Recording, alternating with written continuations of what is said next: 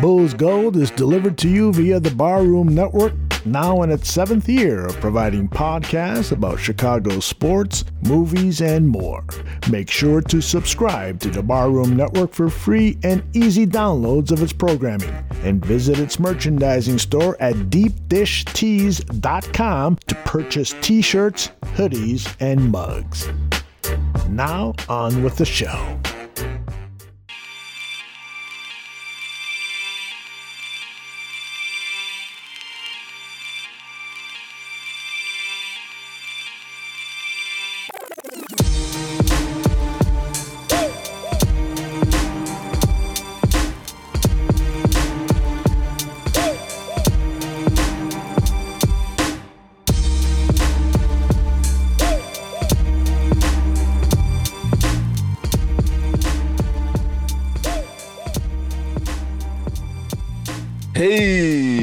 Bulls Gold here on the Barroom Network. I'm Edward Schuler, joined as always by Salim Tudawala. We have the episode of the beginning of the regular season. So basketball is back, no more preseason. We are back full fledged. Salim, how you doing today, man? I'm doing great. Uh, it's a Monday, but it's uh, kind of an extended weekend for me. Had today off obviously basketball back our nba is back tomorrow which is exciting. It should be a fun couple of games tomorrow night and obviously the first week of festivities for the nba in general. Looking forward to that. But yeah everything's going well for me. How about you? Yeah everything everything is good. I like i said we we're kind of like in the one of the like funnest times of the year i think with sports where there's nfl going on baseball playoffs and the NBA's back. WNBA finals just ended as well. So I mean, there's so much going on, but the NBA is here. The Bulls are back on Wednesday. We actually have regular season basketball to sink our teeth into. Everyone's emotions are going to be high. There's going to be a lot of things going on, a lot of different storylines, and I'm excited, man. Like it's, I, I think we're going to learn a lot about this team. Well, I think we already know a lot about this team, but I think we're going to know a lot about them as far as it pertains to this season very quickly, especially with this beginning schedule. 100%. It's like the first 25 games is a bit of a gauntlet, if you yeah. will. And um, yeah, but we're going to find out pretty quick, especially with how they want to play uh, I know we're going to get into some of that conversation when we talk right now, but uh, I think, I think, yeah, we'll find out pretty quick on what the type of team this team will be this season. Right, right, right. So yeah, let's let's go ahead and get into it, and we're we're gonna bring in our uh our guest for today. Uh, I feel like he doesn't really need an introduction, but I, I I will try my best to give him one.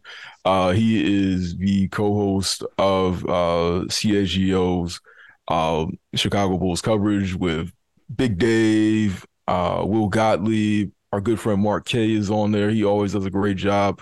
Formerly a Bulls outsider as well. You've heard him on Locked On Bulls. He's everywhere. He was just telling us he's on this like podcast circuit right now uh, through his day. Just he's just everywhere in the Bulls community. One of the like most prominent voices. Our good friend Matt Peck Matt, man, welcome back to Bulls Gold, man. Ed Salim, uh, such a pleasure to be with you guys as always. Um, your your intro was was far too kind, Ed. Uh, but I gotta I gotta call you out, Ed. I was uh, lucky enough to receive an invitation to Salim's big 40th birthday bash celebration uh, this past weekend. Yeah, showed up, had a couple of drinks, had a great time, got to meet a bunch of Salim's friends, got to meet some of his family, and you were nowhere to be found. What's yeah, up man. with that, man? I mean, I know you're not Chicago local, but a yeah, big man. momentous occasion look, like that.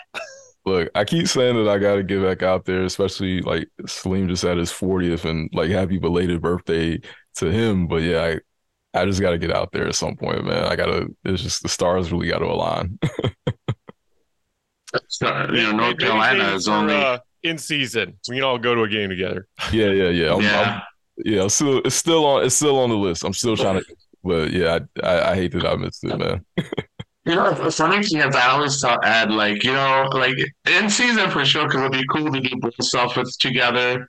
Right. But I'm like, you know what? Chicago in the summer is like where it's at. And it's better to come out in the summer and not try to schedule your life around the Bulls because the Bulls are uh, annoying and they're really disappointing every year. So it's like it's hard to it's hard to say like I want to do stuff with Ed, like go to the game with him, you know, go do like a she she or watch party if they're doing one when he's in town, do stuff like that. But it's like at the same time, Chicago summer, you know. So it's yeah. like I I, I, I, I tutor back and forth between convincing him when to come. Y'all have like what top five like top five summers in the U.S. Like it's got to be up there, right? Oh, it's, it's unbeatable in my opinion. It's great, and honestly, I, I love this time of year too. October in Chicago is, oh, especially man. if you get lucky and you know you don't get a lot of rain. Like it was gorgeous today. It was like sixty degrees, sunny. I mean, jeans and a flannel or jeans and a hoodie weather. That's oh, my wheelhouse. Oh, it's beautiful. I love that. Yeah, compromise because the Bulls are just starting and they haven't yet made us angry. So like the optim- optimism is still there, and it is beautiful in Chicago right now, as, as Matt just said. So it's probably a good idea to plan uh plan Chicago trips and if you're a Bulls fan, that is in, in earlier uh, during the season, not a lot late in the season. Like like a, a guy Marquet. So obviously Marquet did get some special games, but still the Bulls were still very much the Bulls at that point. yeah, I, th- I, think the Bulls went three and two uh, in the five games while Mark was in town visiting, uh, which you know for the Bulls that's a, a, better record than the 40 and 42 they finished with. yeah. But you know, they were they were yeah. confidently marching to that 10th seed in a play-in tournament appearance when Mark was here in March. right, right. Yeah, I feel like I got to make sure my timing is better for sure. Because the time that I did go, I went in January around my birthday, and it was like two degrees. So, um, yeah, I immediately scurried back into my hotel room after the game. But um, definitely gonna try and make sure I, I get there at some point. But I mean, Salim, you mentioned that you know, it's the beginning of the season. There's a there's some optimism, I guess. We really haven't gotten a chance to get mad, but let's let's start off with this. Uh, I know we didn't have this on like the on the docket, but uh, we we saw today the uh, the rookie uh, like the deadline for or the deadline for extensions for some of these like rookie contracts um, has passed, and our very own Patrick Williams left without a deal. So I think we saw deals fly for like Jaden McDaniels, for uh, Deni Avdija. Um, I think Okongwu on the uh, Hawks got a deal. Like I, I, saw some deals get done, but with Patrick Williams, I think it's very interesting, especially given where we're kind of projecting this team to probably be over the next couple of years. Like I think people probably expect some sort of rebuild at some point. So Williams not getting a deal is going to be really interesting next off season. But uh, let's start with this, Matt. Like, what do you what do you think about the uh, of, of the deadline passing without him getting a contract.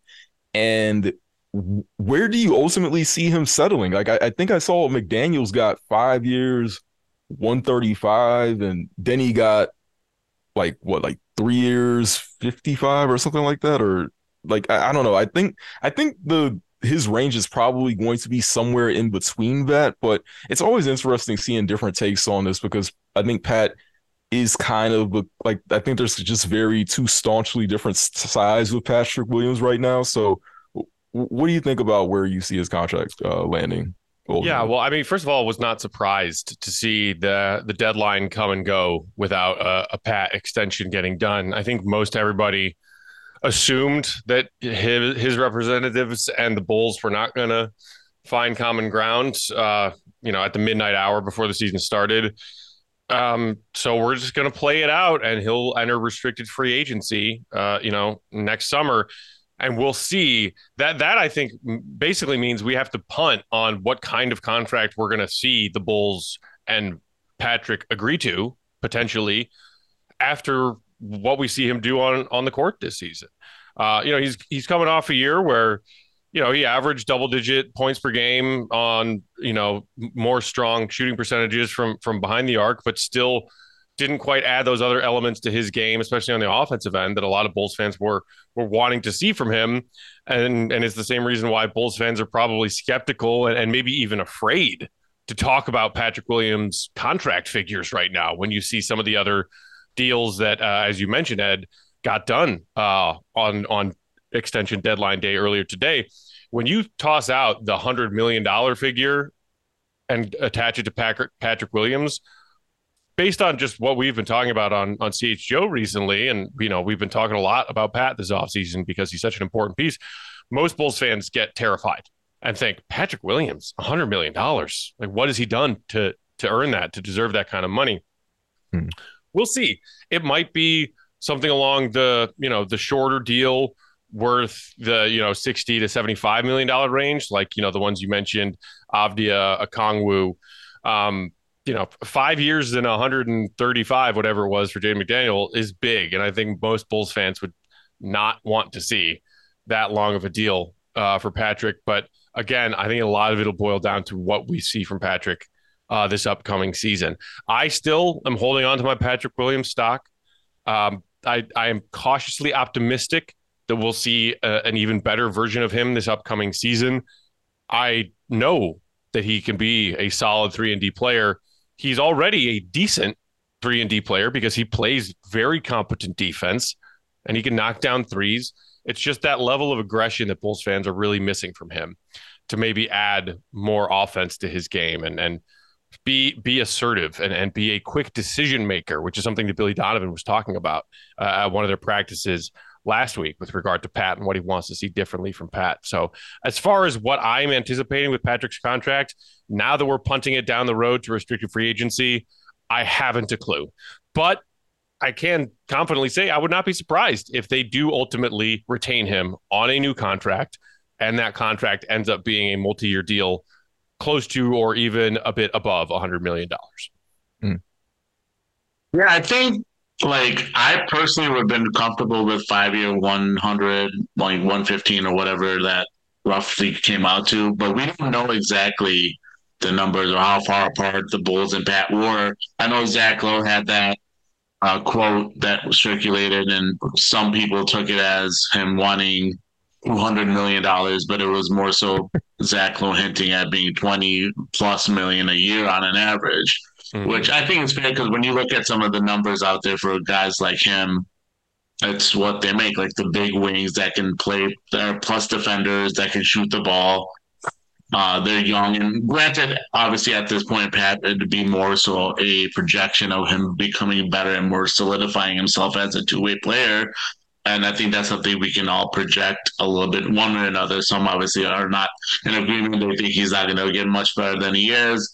Other, other of us who are a little bit more positive on Pat, definitely, I can see that. Like, not stardom, but like just being that solid big wing uh, that can, you know, fill in in the starting lineup for the next 10 plus years, or if you will. Um, so something like that would cover, but it's just like like you know, it's like I said, it's just hard to really have an opinion on it because you just don't know how far the organization and Pat were. And really, in a lot of situations like this, the Bulls generally do this. They they say, listen, let's wait till restricted free agency. This isn't a brand new territory for the Bulls. Uh, it's a rare occasion where they say, let's extend our rookies. And I think the last time they did that is what Derrick Rose when obviously mm-hmm. that was a no brainer. Yeah. Coming off an MVP, let's wrap this guy up for we don't want Derrick going into free agency ever. We just wrap him up five four years. Um, but outside of that, it's always been kind of this, you know, we, we want you to prove you're worth it and then we'll pay you. So yeah, I mean, you, um, you guys, I'm sure remember sense. Jimmy's situation uh, yeah. you know, I know you're a big Jimmy guy, Salim. You know, they yeah, they exactly. offered him uh, a modest, team friendly extension off his rookie deal when he was really starting to look like a, a, a solid potential player, and he turned it down, and you know, famously bet on himself, and then after that had his breakout year where he won most improved player and saw that huge jump in his you know points per game average and the, and then ended up signing a max uh, after that so uh, you know very curious to see what happens there with Pat um, but, but you know, the, the other thing to think about is, uh, and Will brought this up on our show today. Bulls fans who are panicking about a figure like that, and you know, I, I think you're level-headed to say five years, a hundred, or somewhere around there. Like that's that's just like a solid role player's contract in the NBA these days. Think of it as in terms of percentage of the cap, not Right. the dollar figures that are that look gigantic and scary. Because Right, right. you know, we, we were talking about the Pacers on today's show. Halliburton got his rookie extension deal done. You know, maybe a, a, a fellow 2020 draft class uh, member like Pat, who some Bulls fans are wishing we had instead of Pat right now, but Mhm. five years, 100 or five years, 260. Like the that rookie class and the guys got who got extensions for that rookie class who are on their way to being stars and even superstars. That's the figure that they're getting on a four or five year deal. We're Right. talking about Pat and being afraid to give him a hundred million to be a hopefully good and still improving role player, maybe not quite star, for a contract that's less than half of that. So like it's it's all relative. Right. Yeah. I, I I think like people are still some people are still kind of like adjusting to because remember like back in the day like a hundred million was kind of like oh my god that's albatross money like it's Right. 20 million oh my god you're gonna kill our cap but like yeah. the cap is going up like it it's percentage of the cap that you really want to focus on and when you think about someone making 20 million or really 25 million that is really really good role player or you know solid starter money in the NBA it's not Mhm. superstar all-star money like anymore so I I I don't really have a problem with it I do think that Patrick Williams especially if he has a good season he'll probably lean closer to that Jaden McDaniels contract, I think, ultimately. So, uh, like, what do you think is the, what do you think are what's the likelihood, and to quote the wire, the price of the brick going up? Like, what what is the likelihood that happens for Patrick Williams and the Bulls are in a scenario where they have no choice but to match whatever Patrick Williams gets in that type of range? Yeah, I, I want you to put the word out there that we back up. Um, uh, God, I need to rewatch The Wire. I mean, I've watched rewatched it a million times, but it's been One a minute. best shows ever made. Oh, it's so so damn good. Um, I I mean, the restricted free agency element of this now will be interesting, and I, I think Bulls fans in recent examples have gotten upset with what they have paid guys, whether it be in terms of actual dollars or in, in Demar's case, the sign and trade. When you know uh, people ask, well, what, like who were you bidding against? You know, to to get Demar over from the Spurs and to give them first round draft capital in addition to signing him to that deal, that was a pretty lucrative deal for for a star who was you know, you know, a, a, a star but no superstar at his age with DeMar's deal, and then the same thing with Vooch this past summer, like three years of sixty, like who. Who on the free agent, you know, market out there was calling Vooch and offering him twenty mil annually for the next three years for a center who's good but not great on the wrong side of 30 like that that is the big question that keeps coming up. Like are, are the bulls outbidding themselves with some of these deals i don't know if we will see the same situation play out with pat. Uh, and again um, so much of this hinges on what kind of player he looks like in this final year of his rookie deal. My guess is that there are plenty of teams with scouts and front offices around the nba who still see a potential hugely uh, useful building block player in Patrick Williams, who, and I know my guy Mark K hates it when I bring this up, and it's steadily the number has changed. What you know, whether you're talking about dollar figures or age, Patrick Williams just turned 22 in August. Right. Like, yeah, he's coming into the last year of his rookie deal, but he still has such a big window to potentially improve his game and to go from being a good role player to maybe finally blossoming into that star player that Bulls fans wanted when we drafted him fourth overall. Um, I think that plenty of people around the league still have visions of Patrick turning into that caliber of a player. So this might be a scenario in which the Bulls actually have to outbid to retain Pat. And you know, obviously, you know, he's their restricted free agent. So if Pat does go out and sign an offer sheet, which is what the Bulls made Zach LaVine do with the Kings back in the day, um, they they can have that final option to match whatever that offer is if he signs a different one. Um, I'd love the Bulls say go get an offer and we'll match it. If that is how it plays out, I think whatever that is, they will match it. Yeah, and, and and they may even do the Coby thing where, like, listen, Coby, you showed like you improved last year, and we have faith in you as far be, as far as being a, a part of this team and building block going forward. And they may just like, negotiate right away before even letting him speak to other teams and even in restricted free agency. But That that is a long time from now, um, and we'll find out. Obviously, this season is going to be very interesting, and the biggest interesting com- thing coming out of training camp and preseason games was what is the starting lineup going to look like, and what is it going to be? Who uh, who are going to get it between for the point guard spot? We all thought uh, when the Bulls signed Jevon Carter that yeah he is like a supercharged Pat Bev, so he fits in perfectly in that starting spot with uh, Zach and can play off of Zach and Demar, and as far as defensively is concerned, and obviously his shooting. Um, and then obviously people thought like, look, I we granted we expect Patrick Williams to earn that starting spot, that but he would be challenged a little bit more with Torrey Craig coming in and kind of pushing him. Uh, neither of those things happened. Uh, we saw Coby White just come in and grasp that starting spot. Um, Patrick Williams, I wouldn't, as much as a, a pack guy I am, um, I, I, don't think he came in and convinced that he's necessarily uh, grasped that starting spot. As I think is more so that's what the Bulls want to do, have him start. Um, and you know, so the starting lineup is going to be uh, Coby, Zach, Pat, Demar, and Vooch. Uh, what are your thoughts on that? Matt going into this uh, season as we have as we have that uh, starting lineup concluded. Yeah, I mean, I think at this point between preseason ending and you know on the on the precipice of their regular season opener day after tomorrow uh, against OKC, I am fully comfortable with the fact that Coby took what Billy Donovan and AK said would be an open competition in training camp and and seized that starting point guard job. I have come around um, on on it because I don't know if you remember, but you know, back when Coby was younger, rookie year, second season, uh, his second season in particular, like the Bulls gave him the keys because they didn't have any better options. Like, all right, you're our starting point guard this year. Go give it your best shot. And I think in a lot of ways, and Billy spoke to this recently, Coby wasn't quite ready for that.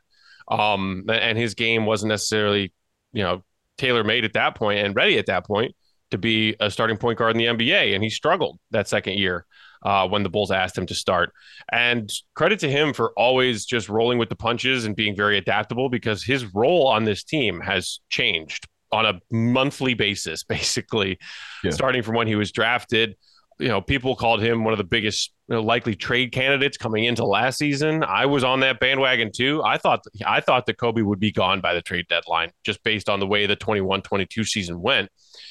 And to his credit, he had a really strong year last year.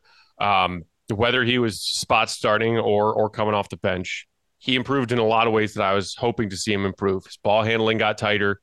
Um, his his court vision got better. He finished at the rim at a much better percentage.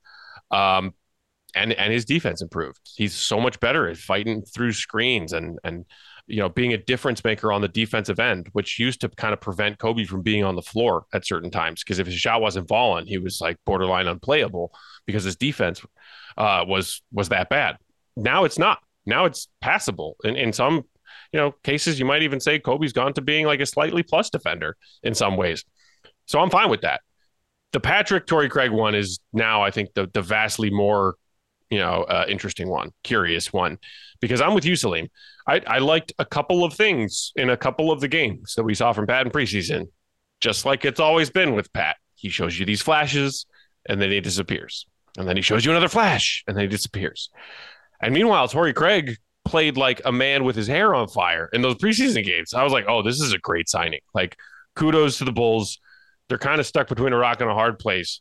But Torrey Craig and Jevon Carter both like vets who can come in and immediately offer things that the Bulls were lacking last season. Um, so I after those preseason games, I was like, I I don't think Patrick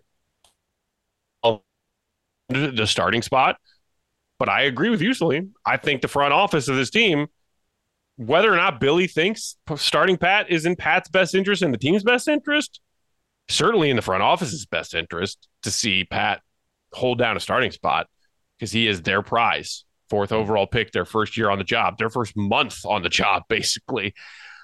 I don't know how it's going to pan out. Maybe Billy will mix things up at some point.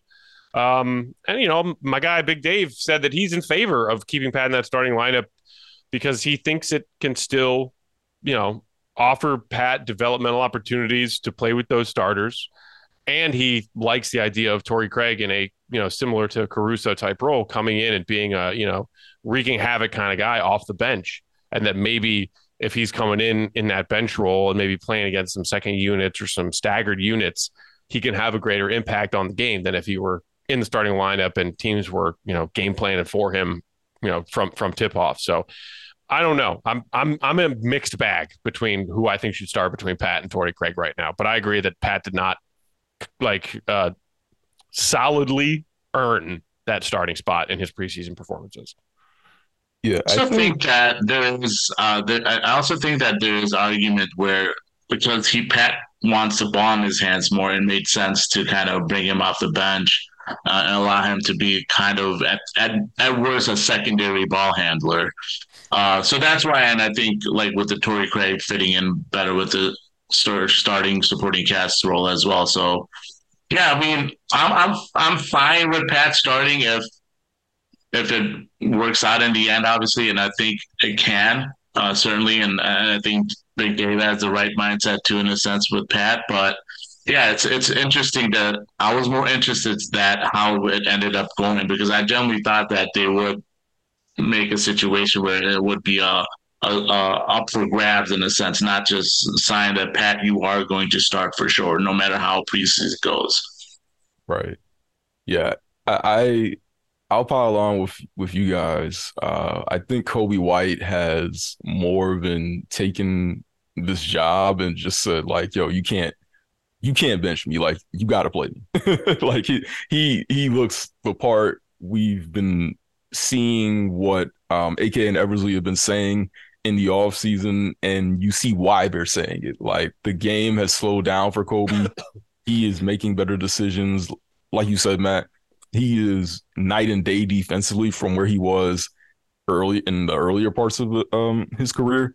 And it's really crazy that yeah, we were like kind of like on board mostly with the thought of like trading him at some point because it was like, man, we're not going to get anything for him and he's going to be out of the rotation and he can't stay on the floor and like there's just too many guards. But I, I think he should start. I think on the other hand, with Patrick Williams, I I like the idea of him coming off the bench. I, I think it can work out better for him. Like Torrey Craig to me is a like he's a proven role player. I think he fits in really well with these vets, and there really will be no pressure on Torrey Craig to like be this to be something that you know fans really want him to be. I think he will come in and he will be Torrey Craig.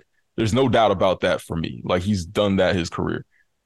I think if Patrick Williams is in that starting spot, then we are going to be expecting something out of him and expecting him to take a jump to score more points to be a noticeably better player. And I think his chances of doing that are better coming off the bench than in the starting lineup for now. So if Torrey Craig isn't Torrey Craig, then we can kind of revisit that. But I, I, think starting, like, I think bringing Pat off the bench is going to be a good move for him. Like, I think he can do well. So I'm all in favor for that.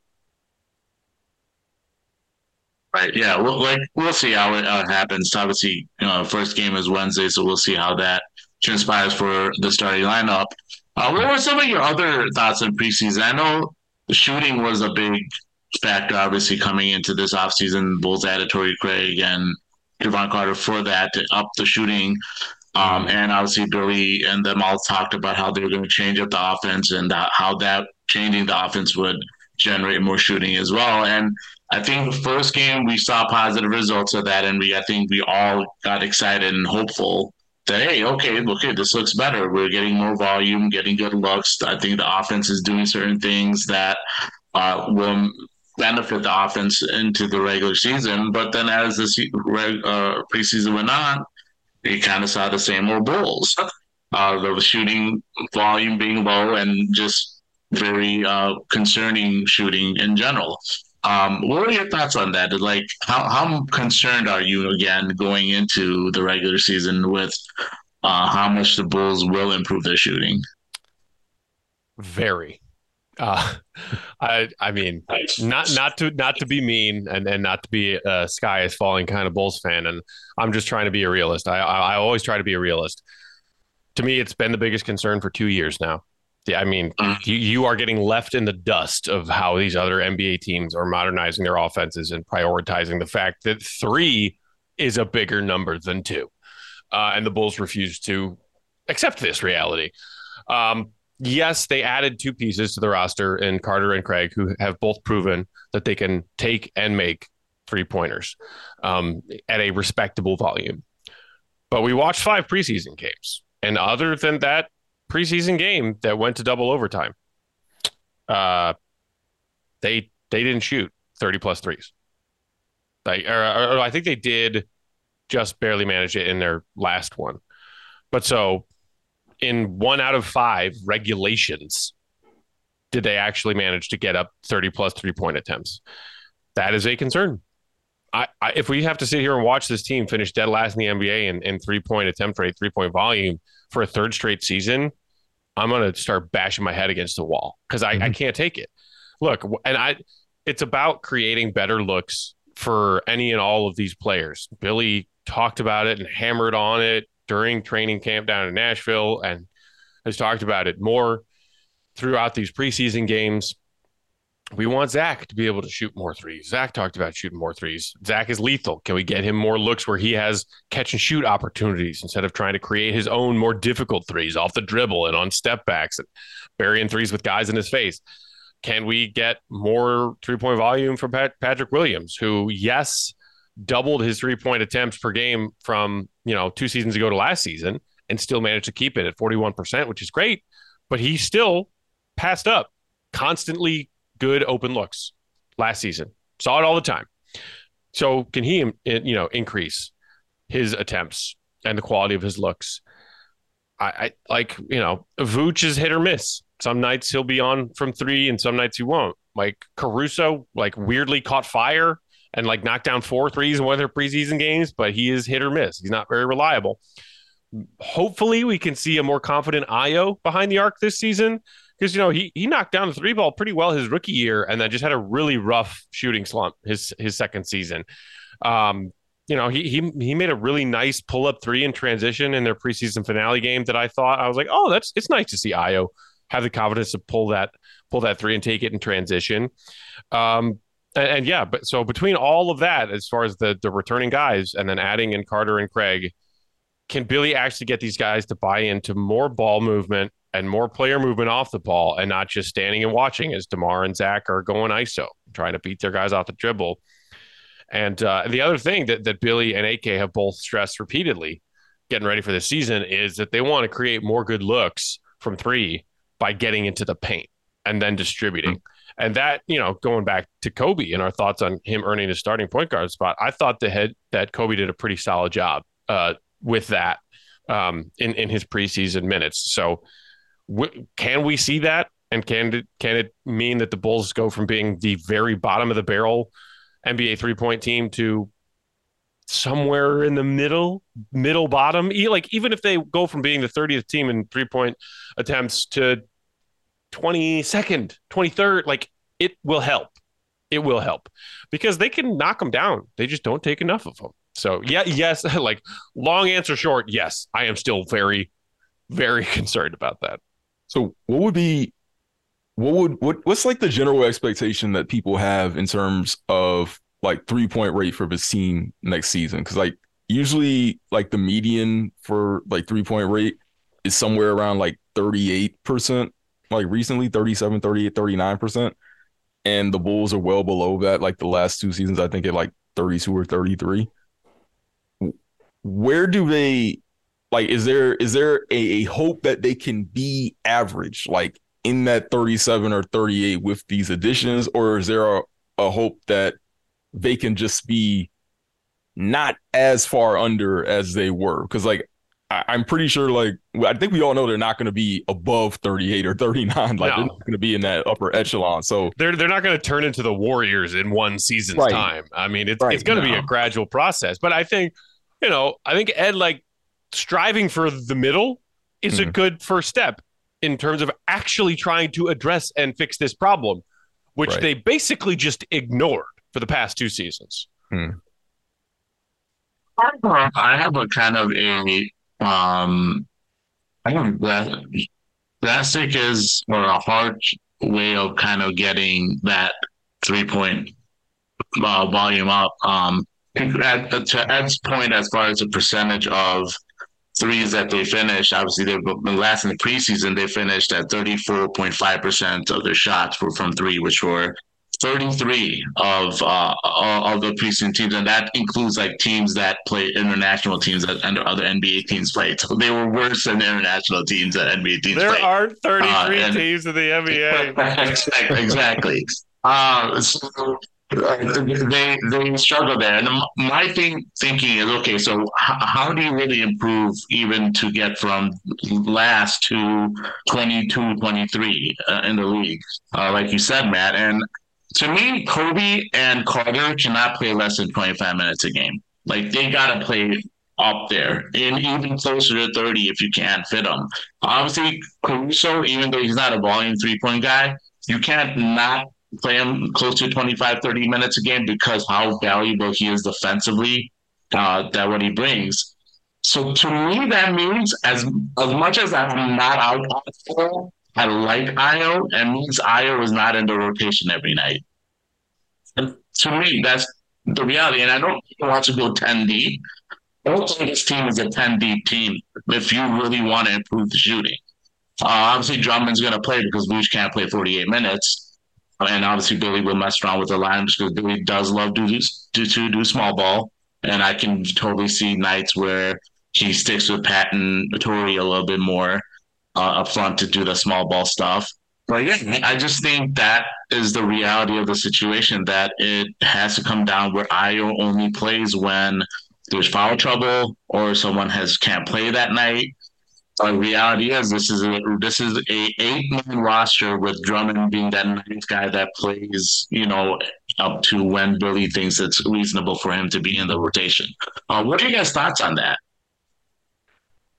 I mean, I, I, think you're pretty much on the money in that if you're trying to figure out the odd man out, uh, unless Billy's going true 10 deep, um, I, Ayo would probably have to prove more concretely he can knock down those shots and then confidently take those shots. Um, because right now you probably have more trust in Jevon doing that, as you said, mm-hmm. along with Coby. Um, you know, if you're talking about backcourt guys, obviously Zach. Um, but then you know, yeah, the, as far as the second unit, um, Torrey, Jevon, um, I mean, heck, even like Julian Phillips, like he looks like he can knock down threes. Yeah. He looked good in his limited right preseason minutes. like you talk about mm-hmm. Billy going small ball, I like my dark horse wish slash hot take bold prediction for this season. What I want to see happen is Julian Phillips get legit minutes because between summer league and then just a handful of preseason minutes. I mean, I, I am so high on that on that young man right now. Um, but yeah, I, I think it's it's tough to see um, where Ayo can fit into this rotation steadily if he's not knocking down his threes. And it, it's the same thing that I've said to Big Dave about Dalen Terry recently, who like right. lo- love the guy, we like want to root for him, easy to root for, through two summers observing him at summer league and then even just his rookie year where he didn't play much but he was there and he was active and he was by all accounts a great teammate engaged in the games and like happy slash excited Dalen is a fun thing to witness on as part of the Bulls game experience. But as I, I've been trying to explain to Dave, like if you're a backcourt player or a wing in the NBA right now, and you're not like elite, elite defensively, which Caruso is. So you allow him to have his off nights where his three point shot is not falling. You have to be able to knock down threes to stay on the floor. Mm-hmm. You just have to.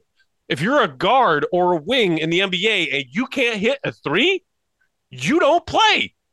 That's why Dalen doesn't play. right.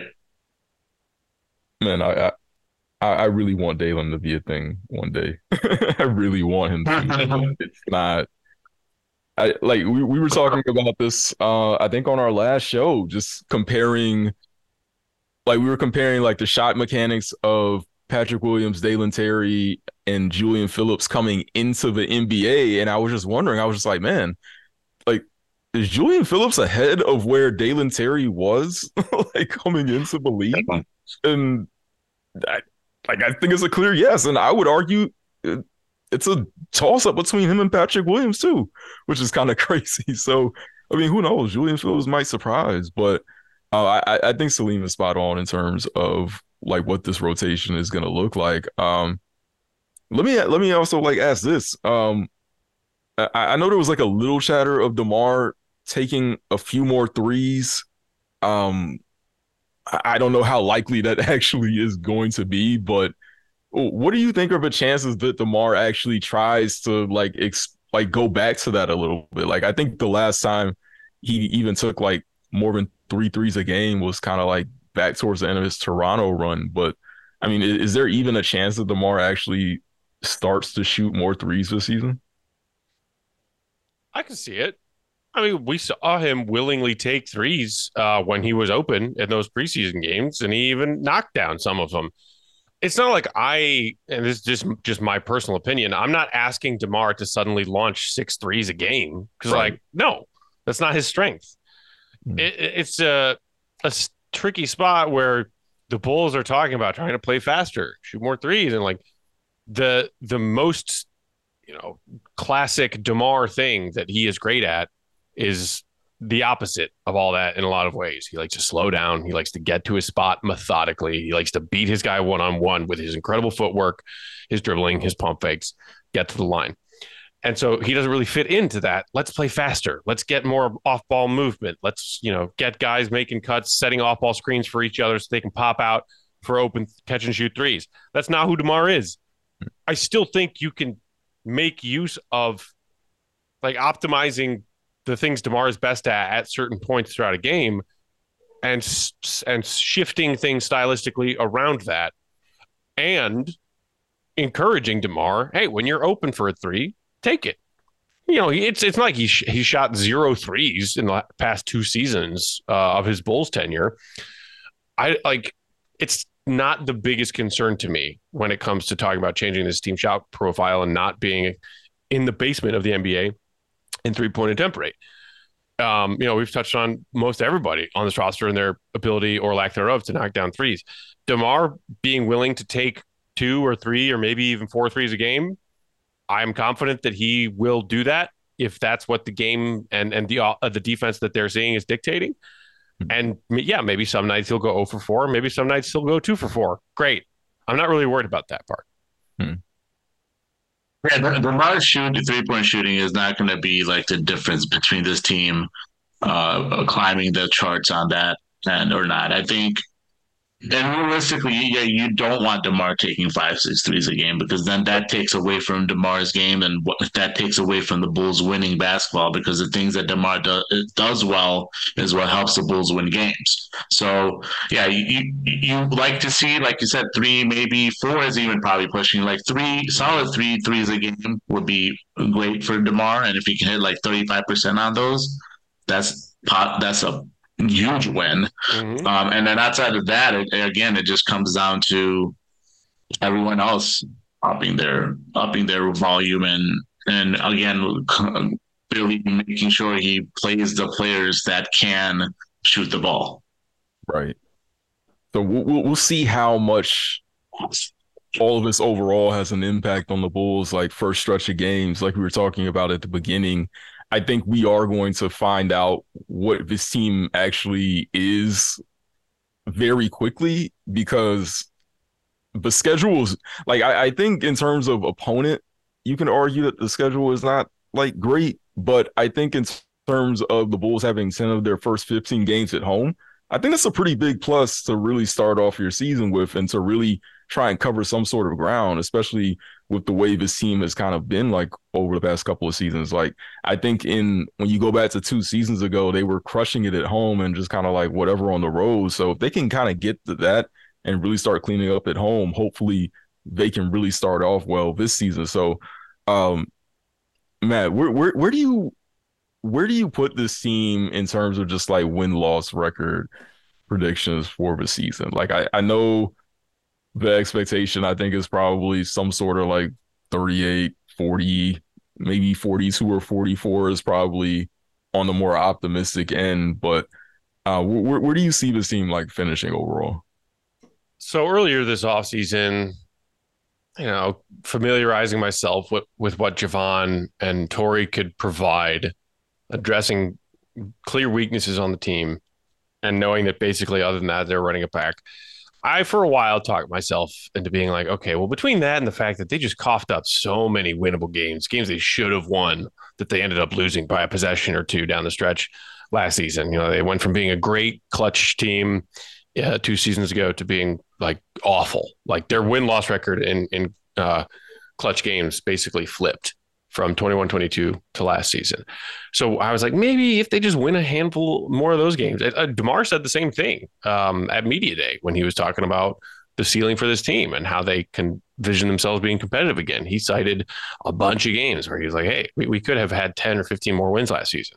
I think AK said 19 games that they lost either in overtime or, you know, were within five points, five minutes to go. Um, so I really wanted to talk myself into being like, they can get back to 46 wins, and maybe that means a sixth seed. But I I let it marinate for a minute, and I look around the East, and then I watch them play their preseason minutes. And where I am right now is watching this team go 40 and 42 again. Like I I hate that that's how I feel, but that that's what I'm seeing right now. I am seeing a painfully mediocre middle of the pack They'll probably be in the play in. Maybe they'll get out of it. Maybe they won't.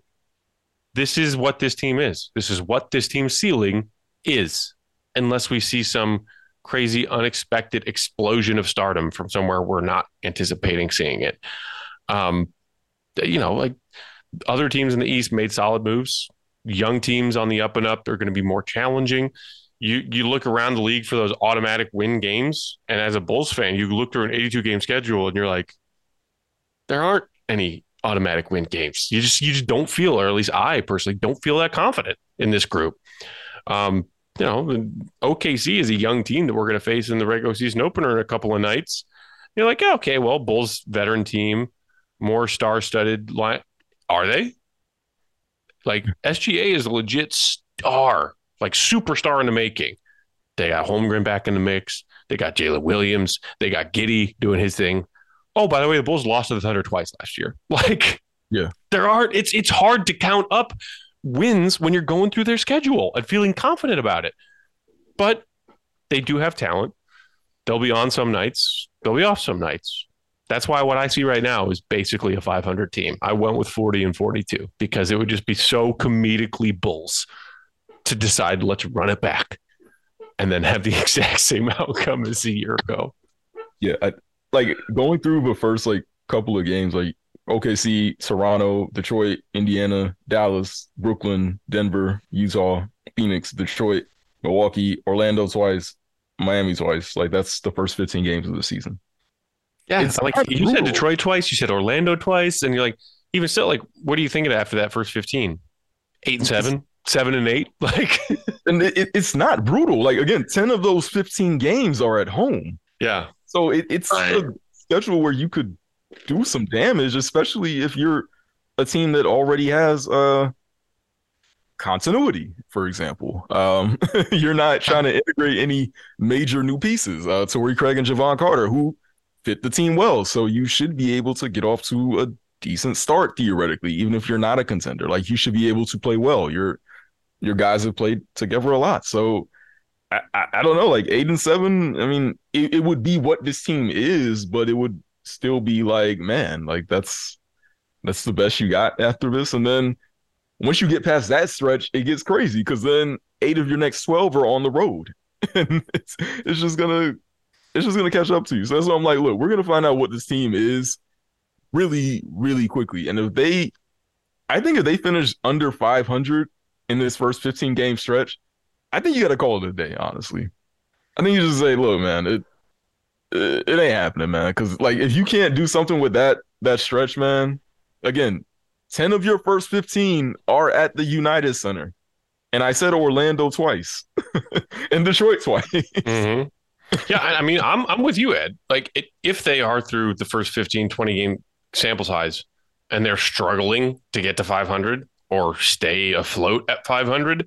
Hmm the the logical person would say you got to start making some calls and you got to start thinking about lottery balls. I mean, like that's how I've always looked at it. And while, while that's how I feel, and that's what I think they should do, if that's the run it back sample size a third of the way through the season, is this ain't going well. It's the same result. Do I think that the front office will face that reality? Do I think that ownership will face that reality? Yeah. No, I don't. With ownership, it's because they don't want to steer towards the bottom again. Because when they did that and they failed to get it off the ground, they finally saw it. Bulls fans get fed up and stop showing up to the United Center. Towards the end of that 1920 season, when the team was still trash, the United Center finally started emptying out.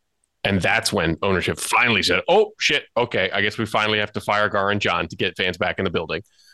And then from the front office's perspective, I mean, if you blow this up, then you start thinking about maybe the clock ticking on your job security. Because yes, the Reinsdorfs are notoriously loyal and loyal to a fault, but you called in, you know, and and spent a lot of your chips to assemble this team with Zach and signing him to the richest contract of Bulls history to get him to stay, signing DeMar, bringing in Vooch and giving up everything you gave up to get him in that trade to you know, put together a win now team, a be competitive now team.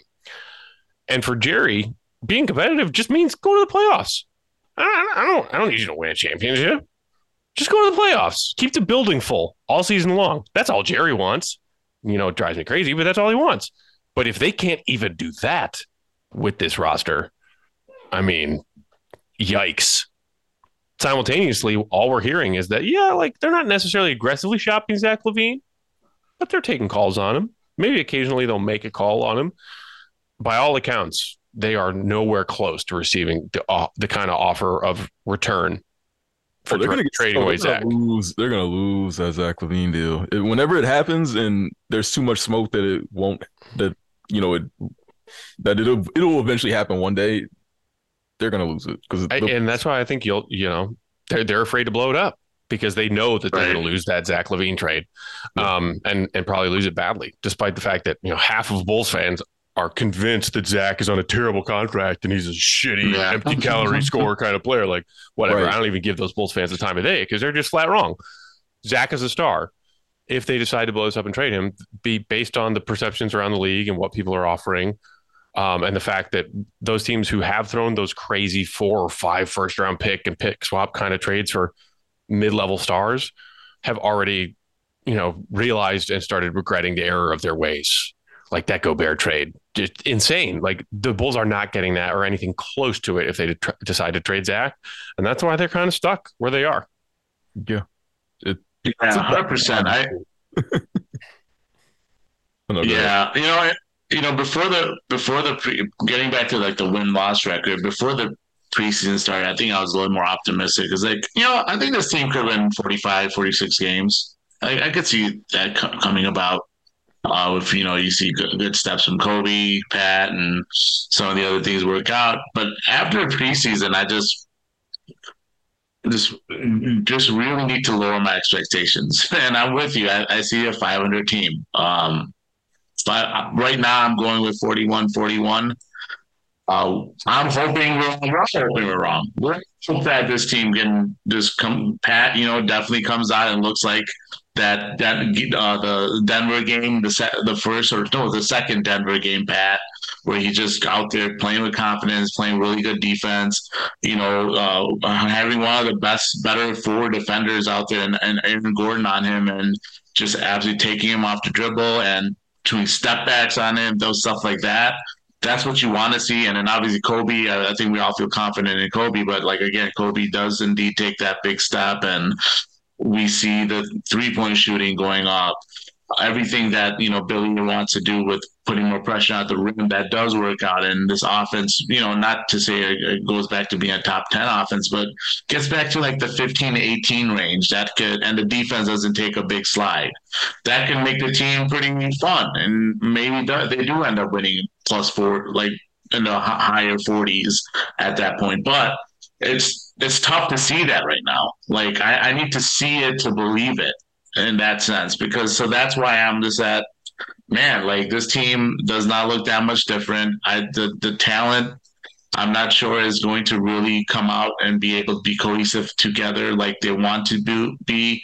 Uh, you know, uh, you hear talks about how maybe there's so, some concerns with Zach supposedly not wanting to play like you know they want him to play like off ball more.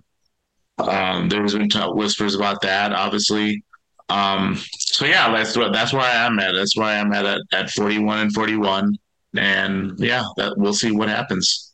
Yeah, I, I'm I'm somewhere around that too. I think 42 and 40, maybe. Um, 43 and 39. I don't know. I, just somewhere around the middle, I guess. I don't know. I, it may not even matter. It, it could really just go go a number of ways. Like I, I, I think the signings of Carter and, and Craig are fine, and they they mm-hmm. fit well and they fit what this team actually needs. But like I, I, I think there just isn't really a scenario or even a likely scenario that those signings can launch you into some level that you haven't been before. Like I think we've seen that, you know, what the peak of this team looks like.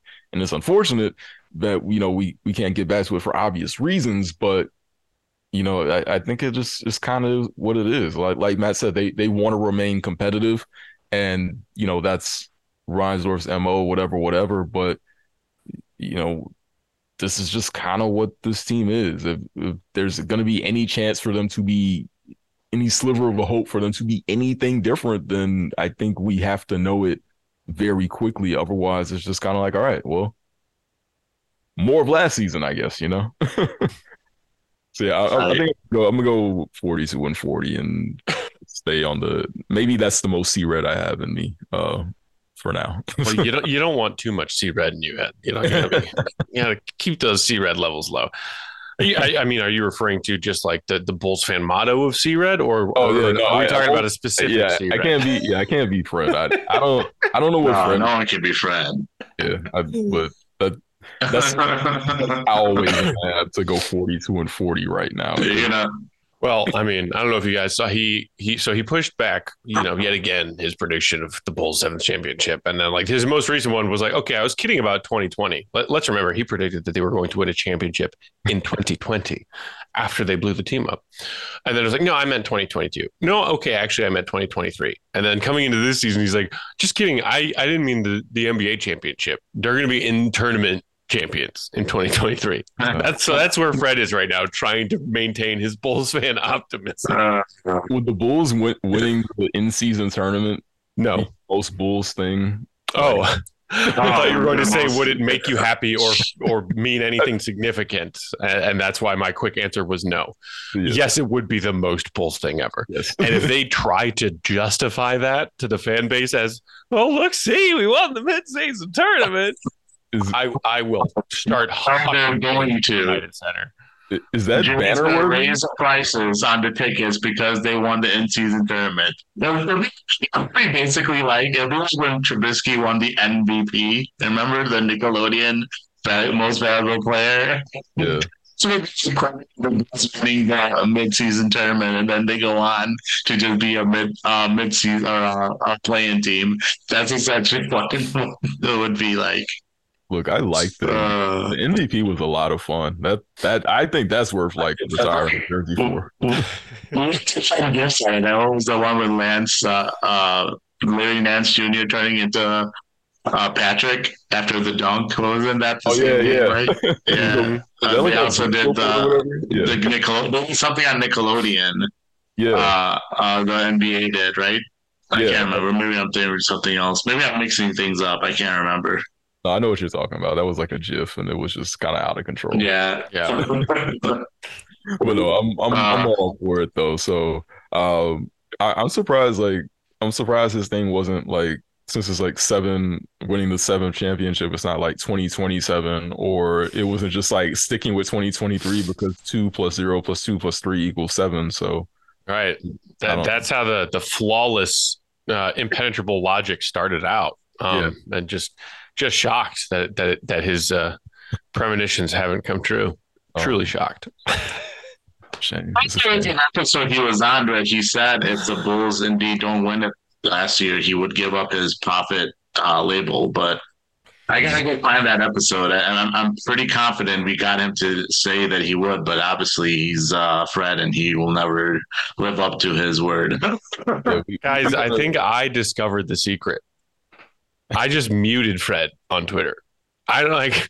I, I didn't block him because that would just be too mean, and I genuinely do enjoy him as a human being. I think he's a very sweet, kind-hearted guy but I just I, I, can't read these tweets anymore. They're breaking my brain, and I, I just I can't do it. So I just mute him. And like every once in a while, if I'm like logged into our CHGO Bulls account instead of my personal account, I'll like see it because somebody else commented on it in my feed or something. I'm like, oh, there's Fred still spitting his takes out into the universe. But no, I'm a much healthier uh, individual mentally and emotionally speaking once I stopped reading Fred's tweets. Oh my gosh uh, directed to a specific answer that Fred wants you to give. oh my gosh! Like it was like that. He's like the RNC uh, uh, of of this Twitter, where he just just goes out a question: Do you want this to happen, or do you? oh man! Look, shout out to Fred, man. We we definitely got to get him back. Oh, I, I love Fred. Fun. I always enjoy when I when I get a chance to see Fred because he truly is he's a delightful guy. But yeah, he he needs to retire from making Bulls predictions. oh man, uh, Matt, this is this has been great talking to you. Uh, we're I know you're excited for the start of the regular season. We're excited. It's going to be a long season, but hopefully the Bulls can make some sort of entertainment out of all of this, whether it's winning the in-season tournament or just beating a really good team one time and that's our championship. I don't know, but hopefully something decent comes from this. Um, what what can we look forward to uh, from from CHGO this season? You know, for all Bulls coverage. Just let us know what you guys got going on. And as always, feel free to plug anything else you got going on, man. Uh, yeah. Well, first and foremost, again, thank you guys so much for the invite. As always, appreciate it. It's always a joy to talk Bulls with you guys. Appreciate what you guys do for the Bulls fan community. You guys are real ones. Um, and you know, Bulls fans need a bunch of real ones leading yeah. the charge, um, providing content for our fellow diehard Bulls fans. And and I think like that's that's what I am looking forward to most. Like I'm I'm staring down the barrel of another season where I fear the Bulls are going to be painfully mediocre and they're going to go 40 and 42 or 41 and 41. And that's a really hard kind of season to get excited for if that's if that's what you fear is coming. But I, I'm still excited because we get to do this this awesome gig where we just talk about the Bulls and interact with our fellow Bulls fans every game night with our pre and post game coverage, you know, on, on our CHGO Sports YouTube channel. Um, doing it with, you know, my CHGO Bulls crew, who I just love and respect, and, and I enjoy hanging out with them and working with them. And I enjoy, you know, interacting with our fellow Bulls fans. And I, if if this season, like you were talking about that first 15 game or so sample, Ed, mm-hmm. if, if it looks like what we're afraid it's going to look like, the people who are still tuned in and are still going to watch the games and are still going to tune in and listen to y'all's podcast and and you know tune into our post game shows like those true like diehard see red bulls fans i i have such great respect for those fans. They're like they're the real ones. They're the ones who are watching during the bald headed menace era. They're the ones who are watching during the tim floyd field rebuild. Like it is always impressive to me and and like an awe-inspiring thing to witness Bulls fans be this dedicated all the time, uh, regardless of the quality of the team. Like truly unparalleled in in fandom uh, elsewhere. Like Bulls right. fans are the elite. They're the best, and I, I love interacting with them and making content for them. So yeah, um, you know, Bulls games all 82 this season. We'll be doing post game. We're going to be doing pre-game for most of them. On top of that, um, and we've got a couple of things that are in the works for this season. Uh, new partnerships that might be, you know, uh, rolling around and announced soon. We're going to be doing some more takeovers with fans where we go and just get up a bunch of tickets and go hang out at games together. We're going to do be, be doing some watch parties again this season. We might a little bit of a tease, not official yet. We're still in the works. We might even be doing some content from the Madhouse this season, so we're pretty excited about that too. Um, yeah, looking forward to it. And most most uh, most importantly, whether or not the team is making us happy with wins or or making us sad with losses, I'm just excited to to do this gig for another another season because Bulls fans make it the most fun job in the world. Oh man, no, you're you're spot on, man. This this fan base definitely deserves a lot more than uh what we're expecting. Damn right, man. what we're expecting, man. I, I wish it could be better, but yeah, it, Bulls fans they they'll always make it entertaining regardless, man. Just just great words, Matt. So. Uh, yeah, we're, we're definitely looking forward to everything CHGO is going to be doing this season. We'll be following as always. So, uh, shouts to you, shouts to Big Dave, Matt, Will, all the crew, and yeah, we'll we'll be looking forward to that. Salim, you got any final thoughts before we wrap up, man?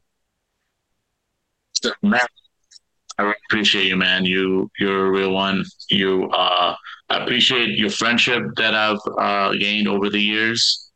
Uh, it's been what five six years now since we uh, met each other on off the Twitterverse, mm-hmm. and time uh, flies, and, man. Time flies. Yeah, exactly, exactly. And you know, it's it's I've been an admirer of your work uh, from far out with the lockdown days, and eventually, when Ed and I did this podcast, I was able to uh, get you to come on our show.